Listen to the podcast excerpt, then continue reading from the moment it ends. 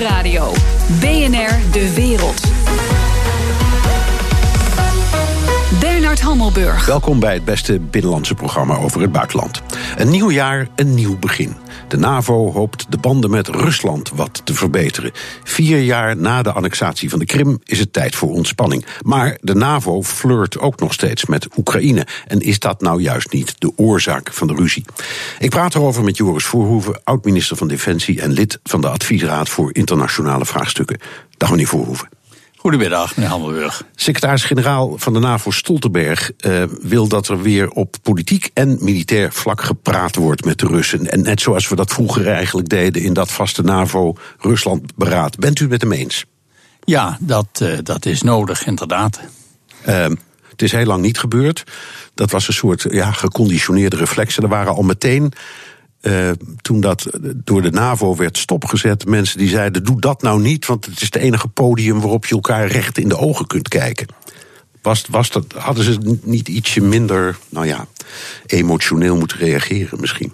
Uh, ja, uh, emotioneel reageren op het inpikken van een stuk land van uh, een andere staat is natuurlijk terecht, want dat is een hele ernstige overtreding van het internationale recht en de goede verhoudingen. Maar het is altijd nodig om te blijven communiceren. Uh, ook met uh, partijen die uh, erg lastig zijn om mee samen te leven. communicatie is de sleutel. ook als men het niet met die partijen eens is. Nu is er wel voortgezette communicatie geweest met de NAVO op allerlei terreinen.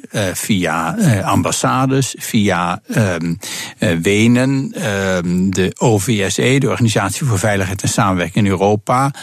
Maar daar koos Rusland een uh, beleid uh, van uh, overal nee tegen zeggen. Dus dat maakte het, dat, dat maakte het wel lastig. Ja, u refereerde er al aan, de annexatie van de Krim in, in 2014.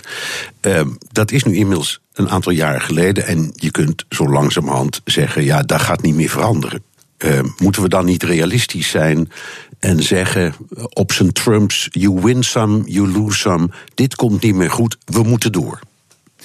Um, we moeten wel door, maar um, het is niet zo dat je kunt zeggen: you win some, you lose some. Um, het is gewoon regel nummer één in het internationale recht dat je uh, niets van anderen inpikt. Uh, net zo goed als je niet uh, als buren goed kunt samenleven als je buurman plotseling een groot deel van je tuin inpikt. Uh, dus dat kan niet. En dat kan de NAVO ook niet accepteren. Maar dat moet geen reden zijn om niet meer met Rusland te communiceren. Nee, nou, als ik het me goed herinner, teruggaan in die tijd, er ging wat aan vooraf. De, de NAVO en EU die waren allebei aan het flirten met Oekraïne. Dat hadden ze al eerder gedaan met Georgië. Daarop is Rusland toen een oorlog begonnen. Was dat moment al niet een waarschuwing door de Russen? Ga dit soort vrijages niet aan met Oekraïne, want dan slaan wij toe. Met andere woorden, hebben we het conflict niet een beetje aan onszelf te wijten? De NAVO heeft uh, het onder uh, aanvoering toen van uh, de Amerikaanse president George Bush Jr. verkeerd aangepakt. Ehm, ik ben nooit een voorstander geweest van het in de etalage leggen van lidmaatschap van Georgië en Oekraïne, omdat dat een uitnodiging aan Moskou is om beide staten te destabiliseren. En uh, dat had men ook van tevoren kunnen bedenken. Er waren ook een aantal staten die het hadden bedacht. En uh, de meeste Europese landen waren tegen deze lijn van George Bush. Maar die heeft het destijds doorgedrukt in de NAVO. Om dus wel uh, beide landen aan te moedigen het lidmaatschap aan te vragen. Georgië had het ook al gedaan, maar dat land was er echt nog niet aan toe. Ehm, bovendien uh, is het vanuit het uh, gezichtspunt van wat is van belang voor Georgië en Oekraïne ook helemaal niet verstandig, vind ik, om het NAVO-lidmaatschap na te streven. Uh, want um, je weet dan van tevoren dat de grote buurman Rusland daar vreselijk moeilijk over gaat doen en je als staat ook destabiliseert. En dat is ook precies gebeurd. Er zijn stukken van Georgië ingepikt. En uh, er is dus ook een stuk van Oekraïne ingepikt. Waar Rusland meent recht op te hebben. Ehm, de NAVO had verstandiger moeten zijn, dat wil zeggen vooral de Verenigde Staten. En ehm, had moeten denken aan de positie van Finland in de Koude Oorlog, die ehm, heel uh, voorzichtig omging met de grote buurman. Uh, en zich concentreerde op zijn eigen ontwikkeling. Ja, uh, Gorbachev, de laatste partijvoorzitter van de Sovjet-Unie, die zegt Oekraïne moet in de grondwet opnemen dat het neutraal is. Een soort van Finlandisering. Is dat een goed idee? Um, wat de Oekraïners uh, moeten doen, moeten ze zelf bepalen. Uh, daar mag de heer Gorbachev uh, wat over adviseren. Um, ik denk dat ze in de praktijk ehm, ervoor moeten zorgen dat ze als neutraal worden gezien. dat is belangrijker dan wat er in de grondwet staat. Um, want het kan best zijn dat de internationale verhoudingen zich in de toekomst uh, wijzigen. Vooralsnog in de moeilijke relatie met het huidige Rusland onder leiding van Poetin uh, is er geen zicht op NAVO-lidmaatschap. En dat moet dus ook niet worden nee, besproken. Maar, maar er wordt door de secretaris-generaal van de NAVO en anderen toch nog steeds geflirt met, met Oekraïne. dus ik heb de indruk dat ze het toch maar niet kunnen laten. Uh, zou het dan niet verstandig zijn dat bijvoorbeeld de Europese landen, die, zoals u zei, ook destijds al scrupules hadden, wat duidelijker zeggen: we moeten dat gewoon niet meer doen. En de Amerikanen ja. moeten ook niet zeggen: we gaan uh, wapens leveren aan Oekraïne. We moeten met dat soort signalen stoppen. wat we moeten doen is tegen ehm, Oekraïne zeggen: ehm, is het niet eigenlijk beter voor jullie eigen land en volk. Dat je je helemaal concentreert op je binnenlandse ontwikkeling als staat, je economische ontwikkeling en goede handelsrelatie met Oost en West. En uh, kijkt of in de uh, lange termijn de internationale verhoudingen zich uh, zo wijzigen dat je nog meer met de NAVO kunt samenwerken. Um, dus in, in de praktijk een tamelijk neutraal beleid voeren. Ja, um, de, positie van de NAVO die heeft zich uitgebreid. Hè, naar Polen, Hongarije, Tsjechië enzovoort, al die landen. U hebt zelf eh, als minister in 1997 dat moeten uitleggen aan, uh, uh, aan Moskou. Hoe hebt u dat aangepakt en wat was de reactie toen? Ja, ik heb toen een bezoek gebracht, eh, onder andere aan de militaire academie eh, in eh, Moskou. En daar een verhaal mogen houden. De betrekkingen waren toen nog heel behoorlijk en goed. Ik werd er heel erg vriendelijk ontvangen door toenmalige minister Rodionov. En kon ook in het hartje van het Kremlin met hem, waar hij mij uh, rondleidde, ook in het ministerie van Defensie. Um, en het verhaal werd beleefd ontvangen. Mijn boodschap was: het is helemaal niet tegen jullie gericht. landen in Centraal- en Oost-Europa zijn vrij om een eigen toekomst te kiezen. En een aantal daarvan willen heel duidelijk lid zijn van de NAVO. De NAVO is een defensieve organisatie. Die zal nooit Rusland aanvallen. Dat kan de NAVO helemaal niet. Daar zal de NAVO met zijn 29 leden het ook nooit over eens zijn. Als een lid het al zou willen voorstellen. Dus dat gaat nooit gebeuren. Nee, maar er was um, wel in, in, in, ik geloof in 94 was dat, in Budapest. Uh, overeengekomen dat de NAVO niet in oostelijke richting zou uitbreiden. En dat is toch gebeurd.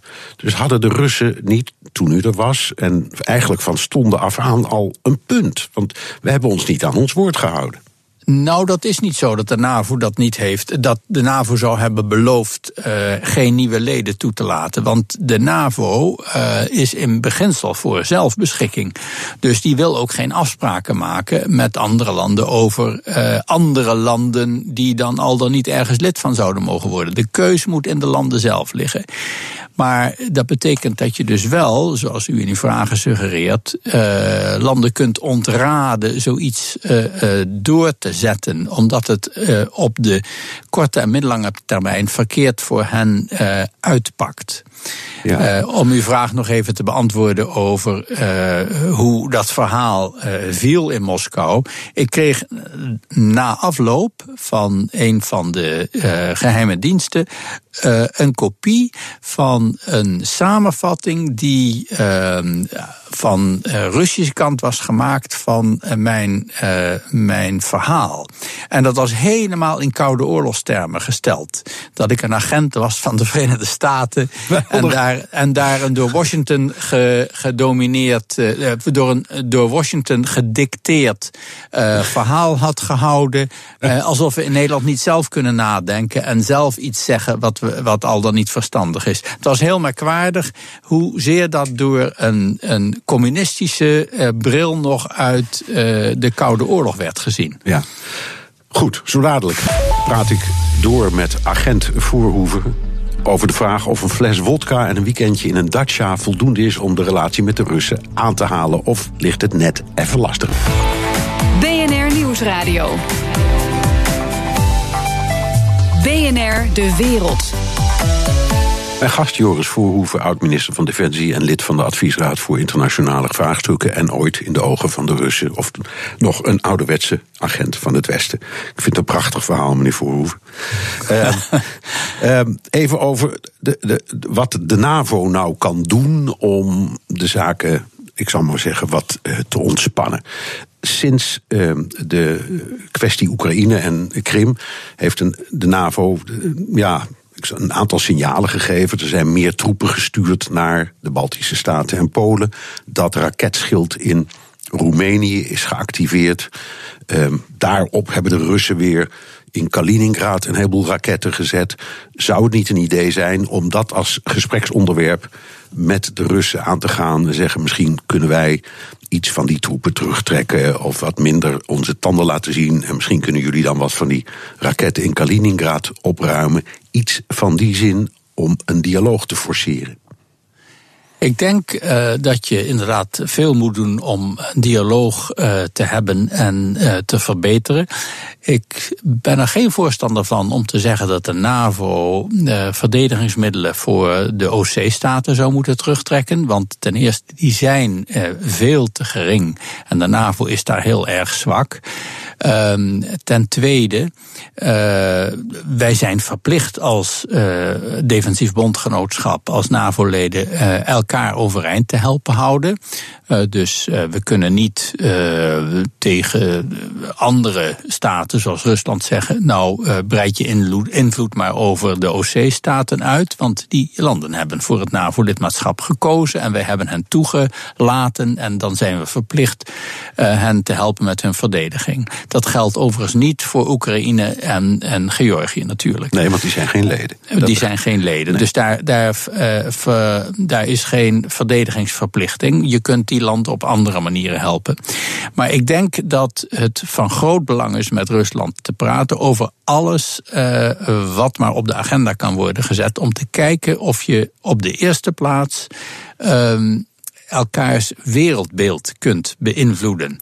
Want het probleem met Rusland is, met, met uh, de leiding die uh, in, uh, in Moskou de touwtjes in handen heeft, dat um, ja, men een soort getraumatiseerde indruk uh, geeft aan ons. Men vindt uh, dat men uh, in, in Moskou de Koude Oorlog heeft verloren, dat de NAVO zich maar uitbreidt.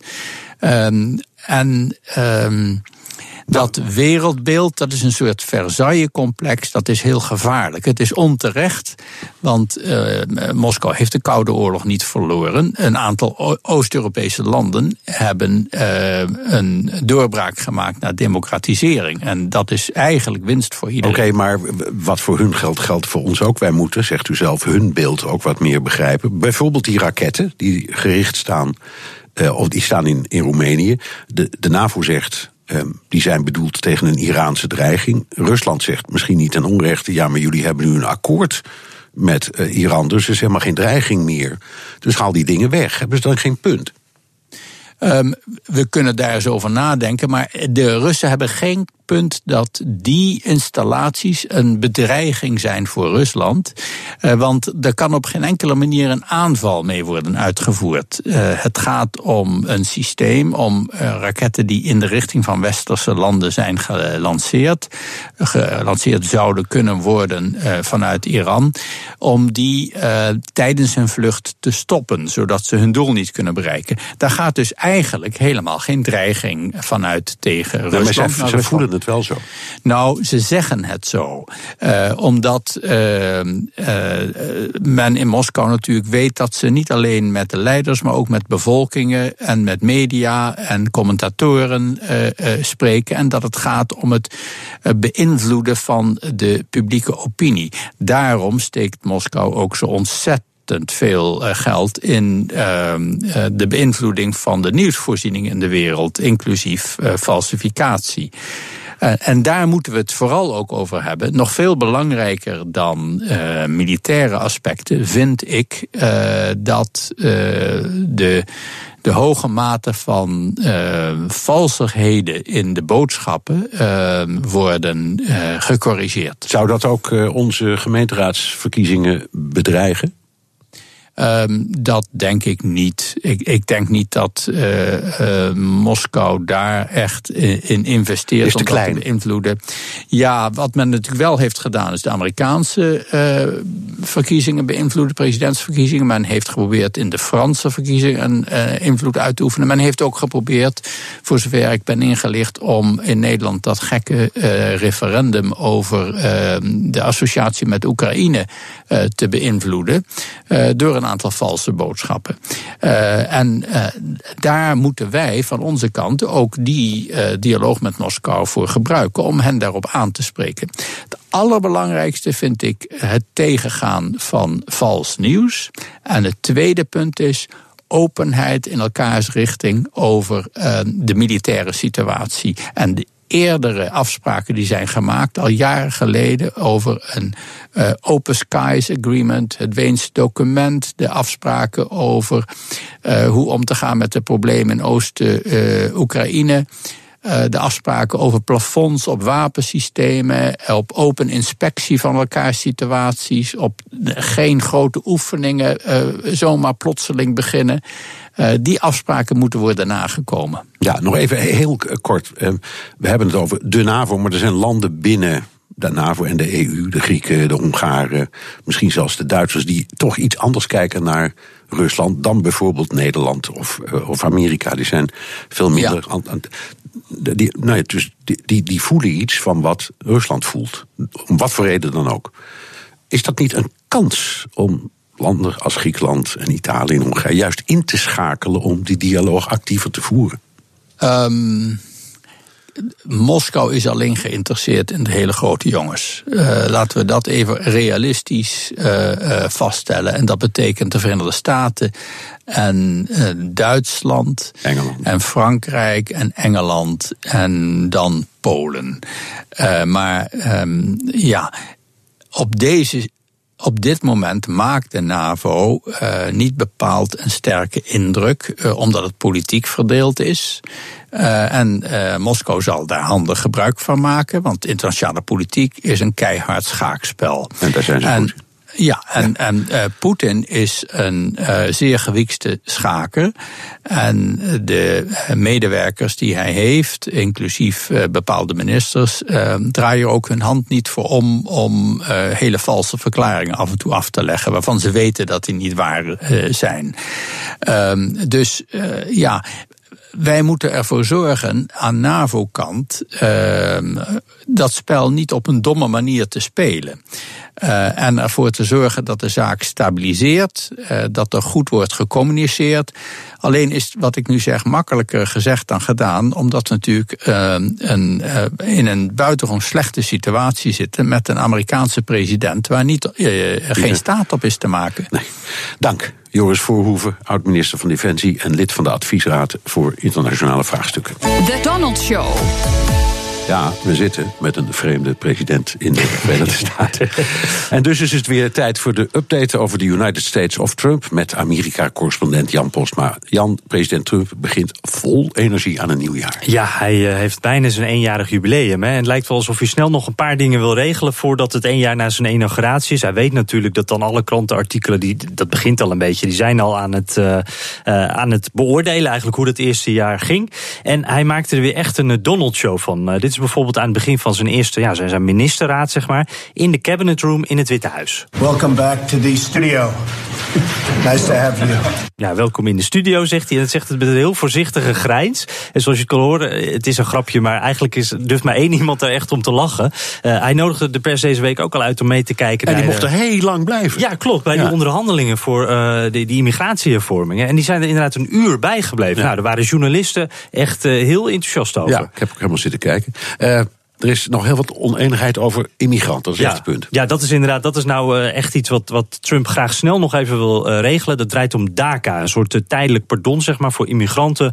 die als kind naar Amerika werden meegenomen door hun ouders. en ja, voorlopig dan niet terug hoefden. omdat ze hun leven in Amerika hebben opgebouwd. Nou, dat was een plan van Obama. Trump wil het afschaffen. Democraten die willen DACA precies weer zo invoeren. En ze noemen dat dan clean DACA. En de Republikeinen die willen eigenlijk eerst meer grensbewaking. En die muur natuurlijk. Dat is ook precies wat Trump wil. Nou, tijdens die onderhandeling is er dan wat verwarring. Want als Trump ineens uh, de Democraten precies geeft wat ze willen, dan is er een Republikeins congreslid dat echt even in moet grijpen. What about a clean DACA bill now? And with a commitment that we go into a comprehensive immigration reform procedure. I think a lot of people would like to see that. But I think we have to do DACA first. Mr. President, you, you need to be clear, though. I, th- I think what Senator Feinstein's asking here, when we talk about just DACA, we don't want to be back here two years later. You have to have security, as the Secretary would tell you. But I think that's what she's saying. I think, no, no, I think she's saying dus dat eindigt toch wat in verwarring. Echt een heel gek moment. En iedereen kijkt natuurlijk mee. Ook uh, al die journalisten en die camera's erbij. Uh, dat congres, congreslid Kevin McCarthy die moet hem echt even corrigeren. En we weten natuurlijk dat Trump niet altijd tot in detail op de hoogte is van alles uh, wat onderhandeld wordt. maar dit is toch wel een gek moment. Want dit was ook het moment waarop Trump natuurlijk even die meesteronderhandelaar wilde zijn. Hè, die hij altijd pretendeert te zijn, ook in de campagne. En dan hoor je juist dit. Nou, daar wordt natuurlijk ook wat om gelachen. Dit is bijvoorbeeld Trevor Noah van The Daily Show. It looks like McCarthy was gently correcting a stupid kid. You know, it's just like, I want clean DACA. No, Mr. President, you don't want clean DACA. I don't want clean DACA. Ja, en technisch gezien zou je dus kunnen zeggen dat er heel eventjes een deal was. Maar in de officiële transcripten komt dit stukje nou net niet terug. Nee, het blijven dreamers. Ten slotte, ja. uh, goed nieuws voor de auteur van dat geweldige boek Fire and Fury. Ja, ja, maar dan is het niet Michael Wolff, de schrijver van dat boek uh, waar jij aan refereert inderdaad. Hè, dat wat het einde van uh, Steve Bannon betekent in het Witte Huis. Het gaat hier om Randall Hansen. Dat is een Canadese hoogleraar. Die schreef tien jaar geleden een boek met dezelfde titel. En dat gaat dan over bombardementen uh, op Europa door uh, geallieerde vliegers. Dus een heel ander onderwerp, maar dezelfde titel. En die ziet zich nu dus ineens terug in de bestsellerlijsten op Amazon en, en op al die plekken. En daar is hij heel blij mee. Maar hij vraagt zich ook af: zijn mensen nou echt zo dom dat ze die twee boeken door elkaar halen? nou ja, dus. Hij krijgt zelfs zure reacties op Amazon en op Twitter van mensen die zeggen: ja, hallo, dit boek ga ik dus echt niet lezen. Ik voel me bedonderd. maar hij zegt dan ook: ja, dat is natuurlijk niet mijn schuld. ook nog wel opvallend, er was ook een reactie vanuit Noord-Korea op, op wel het echte Fire and Fury, op het boek van Michael Wolff. Een lokale krant daar die analyseert dat dit uh, aangeeft dat de populariteit uh, van Trump snel aan het dalen is. En volgens hen is dit een voorbode voor Trumps politieke val. Dus uh, als dat gebeurt, dan heb je het hier vanuit Noord-Korea voor het eerst gehoord. We hadden de primeur dankzij Amerika-correspondent Jan Postma. Dankjewel. BNR Nieuwsradio. BNR De Wereld. Bernard Hammelburg. Met EU-geld brengt de kerstverse Tsjechische premier nu al in de problemen. Maar er is één man die de premier kan redden: een excentrieke, kettingrokende en stevig drinkende president. Maar ook de president heeft een probleem. De Tsjechen kunnen hem morgen wegstemmen. Ik praat over de crisis in het Centraal-Europese land met Europa-verslaggever Jesse Pinsel. Jesse, eerst die premier, wat is hij precies en uh, hoe zit het met die fraudezaak? Ja, dat is uh, de miljardair zakenman Andrei Babic overtuigend won hij de verkiezingen een paar maanden geleden. Maar er is nu geen enkele partij in het Tsjechische parlement wat met hem wil samenwerken. En dat heeft allemaal met die fraudezaak te maken. En dat draait om het Ooievaarsnest. Het is een boerderij slash hotel slash recreatiecentrum. Een beetje eh, ten zuiden van Praag. En de ingang is een gigantisch ooievaarsnest. Nou, dat is allemaal gebouwd en daar is Europese subsidie bij uh, verkregen. Nou is Babic miljardair en gaat het om een subsidie die eigenlijk voor kleine bedrijven in arme regio's uh, bedoeld is. Dus je voelt al dat dat een beetje wringt. Nou, er is ook een Europees onderzoek geweest en die hebben inderdaad onregelmatigheden aangetroffen. En zolang dit boven de markt hangt, zeggen andere partijen in Tsjechië: we gaan niet met jou samenwerken. Is er een uitweg? Um, hij dacht, dan vorm ik een minderheidsregering. Net zo makkelijk. Uh, gisteren was daar een debat over. Duurde tien uur lang in het uh, parlement daar. Er werd verwacht dat er eigenlijk een motie van wantrouwen zou komen. Van ja, die oppositie, die dus de meerderheid uh, heeft. Nou, die is er niet gekomen. Die komt waarschijnlijk nu komende dinsdag. Want ze hebben nu gezegd, ja, we gaan eerst maar eens de immuniteit van de heer Babic gaan we opheffen. Zodat hij vervolgd kan worden voor deze hele zaak. En dan gaan we wel weer eens kijken hoe het verder moet. Um, ja, hij krijgt toch waarschijnlijk, zelfs als die motie er komt volgende week, toch een tweede kans. Want dan komen we bij die president. Ja. En de president is een groot fan van hem. En die zegt, nou ja, zelfs als er een motie van wantrouwen komt, mag je het gewoon nog een keer proberen. De kettingrokende en stevig drinkende president Zeeman, gaat hij mhm. de presidentsverkiezingen winnen? Um, nou, de eerste, de eerste ronde is morgen en overmorgen. Dat gaat hij wel overleven. Dan moet hij bij de eerste twee komen. Uh, nou, dat gaat deze toch wat. Ja, het is wel een fascinerend persoon hoor. Deze uh, 73-jarige zeeman. Die, uh, hij heeft er een handje van om nogal politiek incorrecte opmerkingen te maken. De islam noemde die een anti-beschaving. En in 2015, toen zei hij ook... onze vrouwen die, ja, die worden minder aantrekkelijk... want straks dragen ze allemaal een boerka. Maar daar moet ik wel bij vermelden... dat dat voor sommige vrouwen misschien een vooruitgang is. Nou, een beetje om een idee te geven... wat voor taalgebruik uit deze kettingroker uh, komt. Die trouwens behoorlijk pro-Russisch en anti-Europees is. Maar uh, ja, die heeft toch zoiets... Babic is mijn man, dus uh, als ik er blijf zitten krijgt hij nog een uh, tweede kans. Moeten we wel er misschien van uitgaan dat Babic zelf op een zijspoor gaat belanden. Want ja, als er allemaal zaken boven zijn hoofd hangen en vervolging, dat wel zijn partij in de regering komt, maar dat hij zelf uh, ja, daar geen leiding aan uh, kan gaan geven. Komt er wel een ander. Dankjewel, Jesse Pinster, Europa-verslaggever. BNR Nieuwsradio. BNR De Wereld. Tijd voor de kwestie met vandaag sport als diplomatie. Na de eerste rechtstreekse gesprekken in twee jaar doet ook Noord-Korea mee aan de winterspelen in Zuid-Korea. En er komen ook onderhandelingen over de militaire spanningen. Is dit te danken aan de liefde voor sport of zit er meer of wat anders achter? Ik praat erover met Remco Breuker, hoogleraar Korea-studies aan de Universiteit Leiden. Welkom. Dankjewel. Um, we weten dat Noord-Korea heel graag mee wilde doen aan die winterspelen. Waarom waren die gesprekken nodig? Ik denk eigenlijk dat ze niet eens nodig waren geweest. Als het alleen was uh, gegaan om uh, Noord-Koreaanse deelname aan de Olympische Spelen. Ja. Daar is iedereen het over eens dat dat moest gebeuren. Ja, dat, dat is redelijk. Want in principe ja. zegt uh, de Olympische gedachte... ieder land moet mee do kunnen ja. doen. Onder wat voor omstandigheden dan ook. Nou, nou kwam... Mijn indruk was dat het vooral het initiatief was... in elk geval communicatief, publicitair, hoe je het maar wil noemen, van president Moon van Zuid-Korea. Ja. Om te zeggen: willen jullie nou niet alsjeblieft komen? En dat ja. zou toch fantastisch zijn? Um, dat maakt, dat, maakt dat wat uit? Of het van hem komt, kwam, of als, als het van Kim Jong-un had gekomen? Ja, ik denk dat het wel echt heel veel uitmaakt. Uh, um, Kim Jong-un was wel vrij duidelijk in zijn nieuwjaarstoespraak. Dat hij uh, Zuid-Korea eigenlijk een prettige Olympische Spelen toewenste. En hij liet de deur wagenwijd open voor een, uh, voor een eventuele uitnodiging van Zuiden. Wetende ook wel dat president Moon dit echt heel erg graag wilde. Hij heeft van het begin af aan gezegd, ook al was zijn toon af en toe hard naar Noord-Korea, naar bijvoorbeeld uh, de kerntest. Ik wil praten en ik wil een betere relatie en daar ga ik alles voor doen. Ja. En dat heeft hij inderdaad waargemaakt door hier een, een hele duidelijke uitnodiging af te geven. Gevolgd door de gesprekken. Uh, met als gevolg uh, dat Zuid-Korea eigenlijk alles betaalt, de hele rekening betaalt voor ja, de want dat heb je ook gezegd, ze betalen. Ja. Uh, waarom en hoeveel?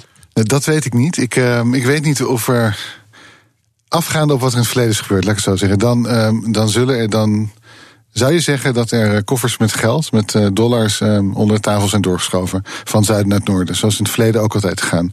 Ik heb geen enkele reden om aan te nemen dat Noord-Korea dat betreft veranderd is. Of dat Zuid-Korea niet meer realistisch genoeg is om te weten dat dingen zo werken. Uh, maar goed, daar zullen we niet achter komen. Maar, maar even voor de duidelijkheid. Ze willen allebei uh, dat Noord-Korea bij die uh, Spelen ja. is. Uh, en niettemin schuift Zuid-Korea een koffertje geld onder de tafel ja. om het te realiseren. Ja, Zuid-Korea is um, gretiger, minder zeker van zichzelf. En Noord-Korea, zijn gewoon de beste onderhandelaars. Zijn knal en knalhard. Um, en wat er echt wordt betaald door Zuid-Korea, dat is ook, ook vandaag is dat weer nieuws gekomen, is het verblijf en alles. Dat is allemaal geregeld. Dat Zuid-Noord-Korea eigenlijk geen, geen kosten aan heeft. Nee, en het is ook niet niets. Hè. Ze komen met een kolossale ploeg. Ze komen ja. met wat ze dan noemen cheerleaders. Maar dat zijn, dat zijn beroepsklappers of juichers, neem ik aan. Ja, of de toekomstige vrouwen van de grote leider. Want uh, de, de vrouw nu van Kim Jong-un is ooit ook als cheerleader naar Zuid-Korea gekomen. Oh ja? Ja. um, waar zijn ze eigenlijk goed in? Wat, sport betreft. Ja, ze zijn voornamelijk goed op de, op de zomerspelen. En daar doen ze het echt niet slecht voor een land dat uh, relatief klein is en met een uh, heel klein bruto nationaal product. Uh, ze hebben daar geloof ik al 54 medailles gehaald. Dus dat is beter dan een enorm groot land als, als India. Winterspelen, ander verhaal. Um, misschien zelfs nooit een medaille, of één of twee, niet, niet veel in ieder geval. De hoop nee. is nu gevestigd op het kunstschaatsen. Kunstschaatsen, ja. Ja, ja ik zag online een paar opnamen, maar ja. ja ik, ik, ik, ik ben niet goed genoeg, dus ik zie nooit zoveel verschil tussen al die teams. Maar ja. het zag er heel mooi uit, heel charmant, zal ik maar zeggen. Um, in de jaren zeventig gebruikte uh, president Nixon uh, toen nog in Amerika de zogenaamde pingpong-diplomatie. Dus er, er werden pingpongwedstrijden georganiseerd waaraan Chinezen en Amerikanen deelnamen. En dat heeft uiteindelijk geleid tot het, ja. tot het vestigen, moet je zeggen, van uh, officiële diplomatieke betrekkingen tussen China en Amerika, die er daarvoor niet waren. Daarvoor was het met Taiwan. Um, is dit vergelijkbaar? Ja en nee. Um, de problematiek die speelt is echt anders. Um, en ik, ik, zou het ook nooit sportdiplomatie willen noemen. Ik denk niet dat dit diplomatie is. Dit is een uiting van dingen die op een andere manier. Uh, Um, nou ja, ik gebruik dat woord omdat je zegt, de sport is de aanleiding, ja, natuurlijk niet de nee. oorzaak, maar je neemt ja. iets. Nee, dat is wel zo. Ja, um, ja maar ik, ik denk dat, dat in 1972 er toch wel echt meer ruimte was dan er nu is. Ik, weet, ik weet, ben nog steeds heel sceptisch over de mogelijkheid om echt tot een diplomatieke oplossing te komen um, die iedereen tevreden stelt. Een van de twee partijen, drie, Zuid-Korea, uh, Noord-Korea of Amerika, zal toch echt moeten toegeven. Ja. Nou, daar gaan we direct, gaan direct even over door. Hoe, hoe ja. dat nou precies ligt bij die partij. Maar nog iets. Um, in 1991, geloof ik, had je een paar uh, uh, sportevenementen. Het jeugd uh, wereldkampioenschap voetbal. Ja. En er was ook een, een pingpongteam. Ja. En dat was een gezamenlijk Noord-Zuid-Koreaans team. En ik herinner me nog dat iedereen toen riep: Wauw, dit is echt een doorbraak. Op dit pad moeten ze door. Wat ja. is er toen gebeurd? Wat maakte het toen mogelijk? Ja, want, um, er was eigenlijk al zelfs sprake van heel lang om de Olympische Spelen in 1988, die uiteindelijk in Seoul zijn georganiseerd, om die ook gezamenlijk te organiseren. Het is toen niet gelukt. Een stuk gelopen op Noord-Koreaanse eisen. Uh, ook, en ook omdat als je toeschouwers in Noord-Korea naar wedstrijden wil laten gaan, ja, dan moet het land worden opgesteld. Dat is ook, lag ook heel moeilijk. Ja. En maar journalisten. Ja, ja, journalisten, En dat soort lastige complicaties. Ja. Dus dat, dat is toen fout gegaan. Maar het, het afvaardigen van een team, een gezamenlijk team, is natuurlijk wat makkelijker. Want het hoeft niet in Noord-Korea zelf te gebeuren. Maar er was al eerder over gepraat. En in 1991 was Zuid-Korea hard aan het uh, democratiseren. Er was een, uh, een burgerpresident die weliswaar generaal was geweest. Maar, maar goed, het werd toch een stuk vrijer. En er was meer ruimte om te praten. En dit is echt de, de tijd dat Zuid-Korea zich diplomatiek ging. Uh, eigenlijk ontwikkelen. 1992 is uh, het jaar dat de relaties met China werden aangeknoopt. Ja. En ook met andere voormalig socialistische landen. Um, en daar hoorde deze relatieve ontspanning met Noord-Korea ook even bij. Ja. Militairen waren weg uit Zuid-Korea. Misschien kunnen we nu praten, kijken waar het toe leidt. Ja, um, maar het, heeft uiteindelijk, het was uiteindelijk, ik zou maar zeggen, tot, tot nu toe een unieke gebeurtenis. In die zin, het is nooit meer gebeurd. En die Nee, nou, Terwijl zijn twee wel, zou zeggen, ja. dit, dit, dit zou een kans zijn. Ja, nee, dat, uh, absoluut. Dat zou je net zeggen. Het was ook best een doorbraak toen. Um, en er zijn uh, Noord- en Zuid-Korea's ook wel samen opgetrokken in andere, uh, tijdens andere evenementen. Niet als gezamenlijke teams, maar, maar toch. maar goed, die sport is daar, staat er, is het blijkt dan toch wel geïsoleerd te staan van, van wat er uh, voor de rest allemaal speelt. Um, ja, en dat, dat lijkt bij deze Olympische Spelen toch helaas ook weer het geval te zijn. Ja, nou goed, je denkt dan toch beter dan niks. Maar zo dadelijk. Kan de toenadering tussen de Korea's leiden tot het stopzetten van sancties tegen Noord-Korea? BNR Nieuwsradio. BNR De Wereld. Mijn gast Remco Breuker, hoogleraar Korea-studies aan de Universiteit van Leiden. Uh, we hadden het net over sport, sport als diplomatie. Jij zegt, nou ja, ik weet niet of, dat, of je het echt zo kunt noemen. Maar heel veel mensen denken, dit zou toch een aanleiding kunnen zijn tot verdere gesprekken. Uh, op verschillende vlakken. Misschien militair, misschien over sancties. Uh, en ik kijk even naar een paar reacties van, ik zal maar zeggen, het laatste etmaal. President Trump die zegt, nou ja, uh, als het ergens toe zou kunnen leiden, dan ben ik daar helemaal niet tegen. Mm -hmm. Wat toch een andere toon is van, dan gooi de bommen op. Tegelijkertijd een verhaal in de Wall Street Journal dat Amerika toch bezig is met een soort kleine oorlog voor te bereiden, niet zo'n hele grote. Dat, dat, dat is ook geen toeval. Um, en Moon, president Moon van Zuid-Korea, die zegt: Ik ben zo dankbaar voor meneer Trump. Dat lijkt allemaal alsof iedereen denkt: dit is toch het moment waarop je verder kunt gaan praten, ook over het echt grote probleem. Ja, nee, ik denk, ik denk wat je hier ziet is um, het staatsmanschap van president Moon. Hij is een uitmuntend politicus. Hij um, um, weet hoe hij met Trump moet omgaan. En daar moet ik eerlijk zeggen, ik had dat niet verwacht. Ik had, uh, ze zijn zo anders qua temperament en qua politieke insteek en alles, en ideologie. Dat ik niet had verwacht dat hij hier uh, zonder kleerscheur uit zou komen. Maar dat deed hij heel goed en is ook geaccepteerd door, ja. door Trump. Dus dat, dat is voor, was voor mij een verrassing. Misschien ja. anderen zagen het wellicht wel, maar ik niet.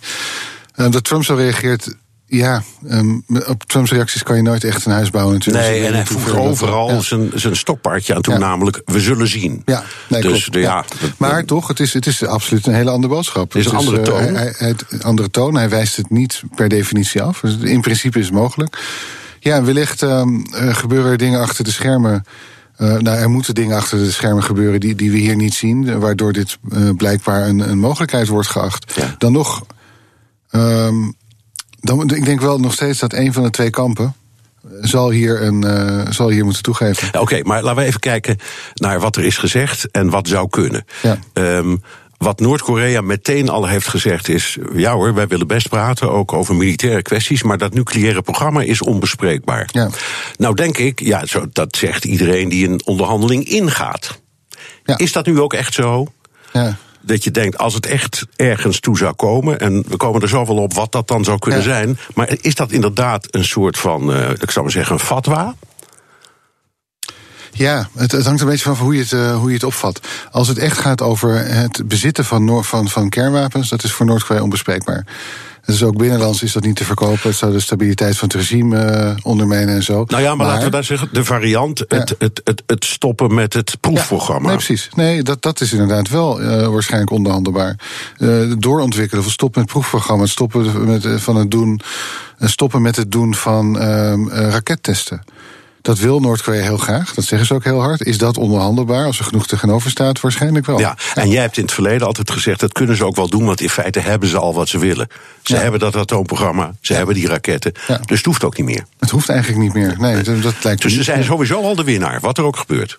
Zou je kunnen zeggen. Ja, nee, het is, doet mij pijn om dit te moeten erkennen, maar ik, dat is, denk ik helemaal gelijk. Oké, okay, nu, nu de andere kant. Er is voortdurend gesproken, vooral door Rusland en China, over de optie dat Noord-Korea dit zou doen, namelijk het stilleggen van die proeven. Ja. In ruil waarvoor Zuid-Korea met Amerika en Japan al die, die voortdurende militaire oefeningen een tijdje zou stilleggen. Ja.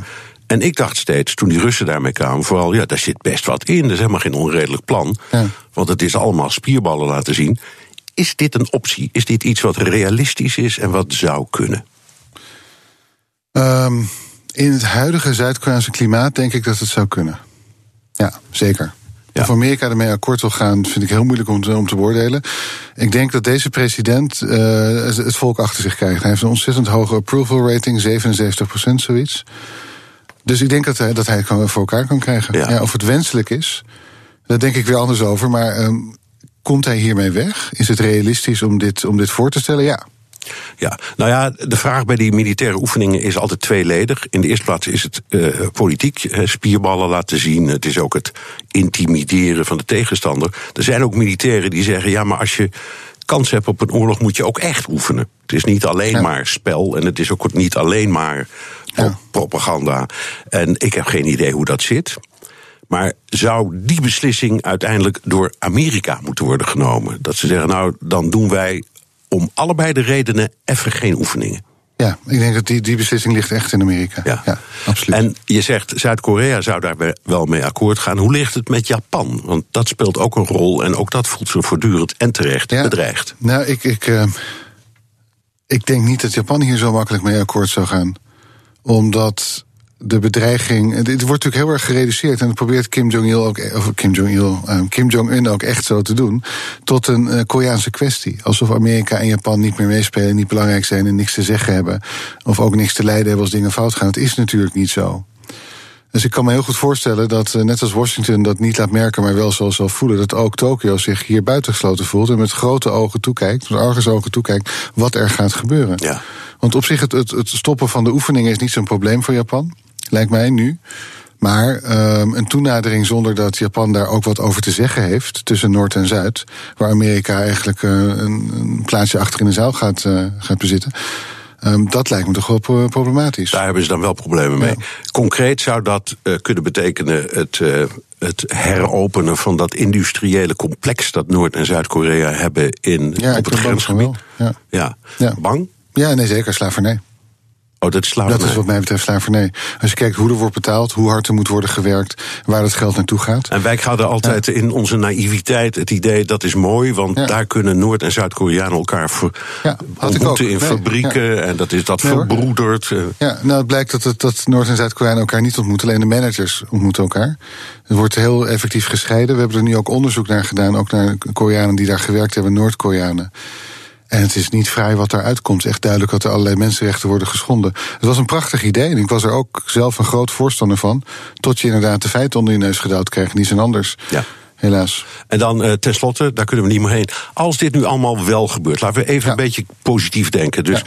deze, wat jij zegt, verkeerd woord, sportdiplomatie leidt toch tot een soort ontspanning ook over die grote militaire politieke problemen. Um, komt dan ook de kwestie van het verlichten van sancties? Tafel. Ja. Nou, daar is Zuid-Korea nu al mee bezig. Ja. En dat, uh, dat nu onder de noemer van het mogelijk maken van het reizen van uh, de Noord-Koreanen naar, naar Zuid-Korea. En het hangt van hoe ze dat doen, maar daar kunnen ze sancties mee schenden. Van hangt er ook vanaf wie er meegaat. Maar dat zal verder worden uitgebreid. En ja. dat is de grote prijs voor Noord-Korea op dit moment. Natuurlijk. En dan de rol van Nederland. Dat valt als nieuw ja. lid van de Veiligheidsraad met de neus in de boter. Want Nederland is uh, voorzitter van de toezichtscommissie ja. op uh, de sancties. Dus uh, zie jij voor Nederland hier plotseling helemaal uit het niets een heel interessant rolletje komen? Ja, absoluut. Zeker nu we generatoren aan Noord-Korea bleken te leveren en wellicht olie ook via Trafigura. Ja, ja nee, Nederland moet hier goed opletten. Ik denk. Uh, uh, dat, dat hier moet je echt heel zuiver naar kijken wat er allemaal gebeurt. En er bovenop zit. Want er gebeurt veel meer dan, dan je het eerste oog denkt. En het is echt heel belangrijk dat we precies weten wat er gebeurt. Gouden kans voor Nederland. Hadden we nooit gedacht. Want we zijn allemaal een beetje cynisch over die plaats van Nederland in de Veiligheidsraad. Maar toch, goed. Bedankt. Remco Breuker, hoogleraar Korea-studies aan de Universiteit Leiden. Graag gedaan. BNR De Wereld. It's the economy, stupid. Waar het in de wereld uiteindelijk om draait is geld. Economiecommentator Paul Asseur, wat is jou vandaag opgevallen? India gaat buitenlandse investeringen makkelijker maken in de detailhandel. Tot nu toe was het zo dat buitenlandse bedrijven die op Indiaanse bodem winkels wilden openen, daarvoor een Indiaanse partner moesten zoeken. En maximaal 49% van de aandelen. Het Chinese model. Eigenlijk het Chinese model. Ja. Ook een beetje India first eigenlijk kun je zeggen. Want het is toch een manier om, om, het, om het geld en, en het vermogen in eigen hand te houden, een beetje voor de Indiërs. Maar voortaan mogen buitenlandse bedrijven uh, voor 100% eigenaar zijn van, van winkels. Dus dat is een, toch wel een, een ommezwaai. Maar een, een voorwaarde is dat ze maar één enkel merk verkopen. Dus het gaat om single brand stores. En je kunt je voorstellen dat dit ook interessant is voor bedrijven als, als Apple.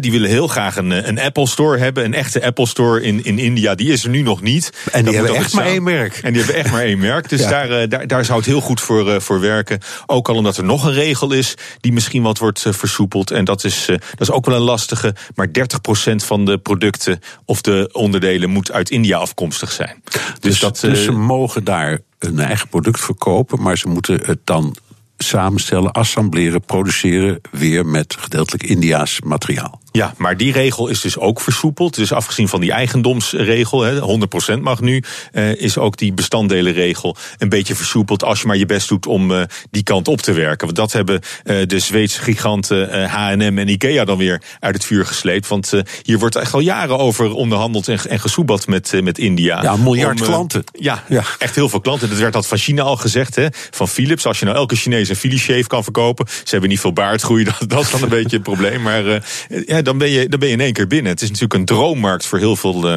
detailisten. En uh, ja, vooral uh, winkels met, met een modemerk is het natuurlijk ook ideaal voor. Die kunnen een flagship in, in Delhi openen. En dat is voor al die Indiërs natuurlijk een fantastisch. Maar, maar er moet nog steeds een beetje een Indiaas bestanddeel in zitten. Ja, dat dus is, hoe, dat hoe, is toch hoe kan een bedrijf als Apple dat realiseren? Nou ja, eh, ik denk dat ze voorlopig eh, een soort vrijstelling krijgen. En langzaam maar zeker dan toch een, eh, een ook een Indiaanse bestanddelen gaan, gaan toevoegen. Alleen voor die markt. Ik denk dat dat wel kan. Het, het is dus voornamelijk interessant voor, voor, voor fashionbedrijven. Dus mode, modewinkels. En er is nog een, een ander verhaal. Ook deze week is besloten dat buitenlandse bedrijven tot 49% mogen investeren in Air India, de nationale luchtvaartmaatschappij. Want die staat ook te koop. Dus ook daar daar wordt buitenlandse inmenging uh, toegelaten. En uh, je vraagt je misschien af waarom die maatregelen dan nu komen. Maar dat is omdat het World Economic Forum er weer aan zit te komen in Davos. En uh, premier Modi komt met dit charme-offensief. Trouwens ook Trump die komt ook naar Davos. En dat, uh, die, zou, die zou je er ook niet verwachten, want nee. die is een beetje anti-oude orde. Waar, waar we het meest benieuwd naar zijn, is zijn charme. Uh, it, uh, ja, één dingetje nog. Voor supermarkten blijft het heel erg lastig. Dus Tesco en Walmart, die proberen ook nog voet aan de grond te krijgen. Maar die, maar, die krijgen geen... Uh... Maar het charme-offensief van Trump, dat wordt het grote verhaal. Dankjewel, economiecommentator Paula Suur. Tot zover BNR Wereld. U kunt de uitzending terugluisteren via de podcast of de BNR-app. Mijn naam is Bernard Hammelburg. Dank voor het luisteren. Tot volgende week.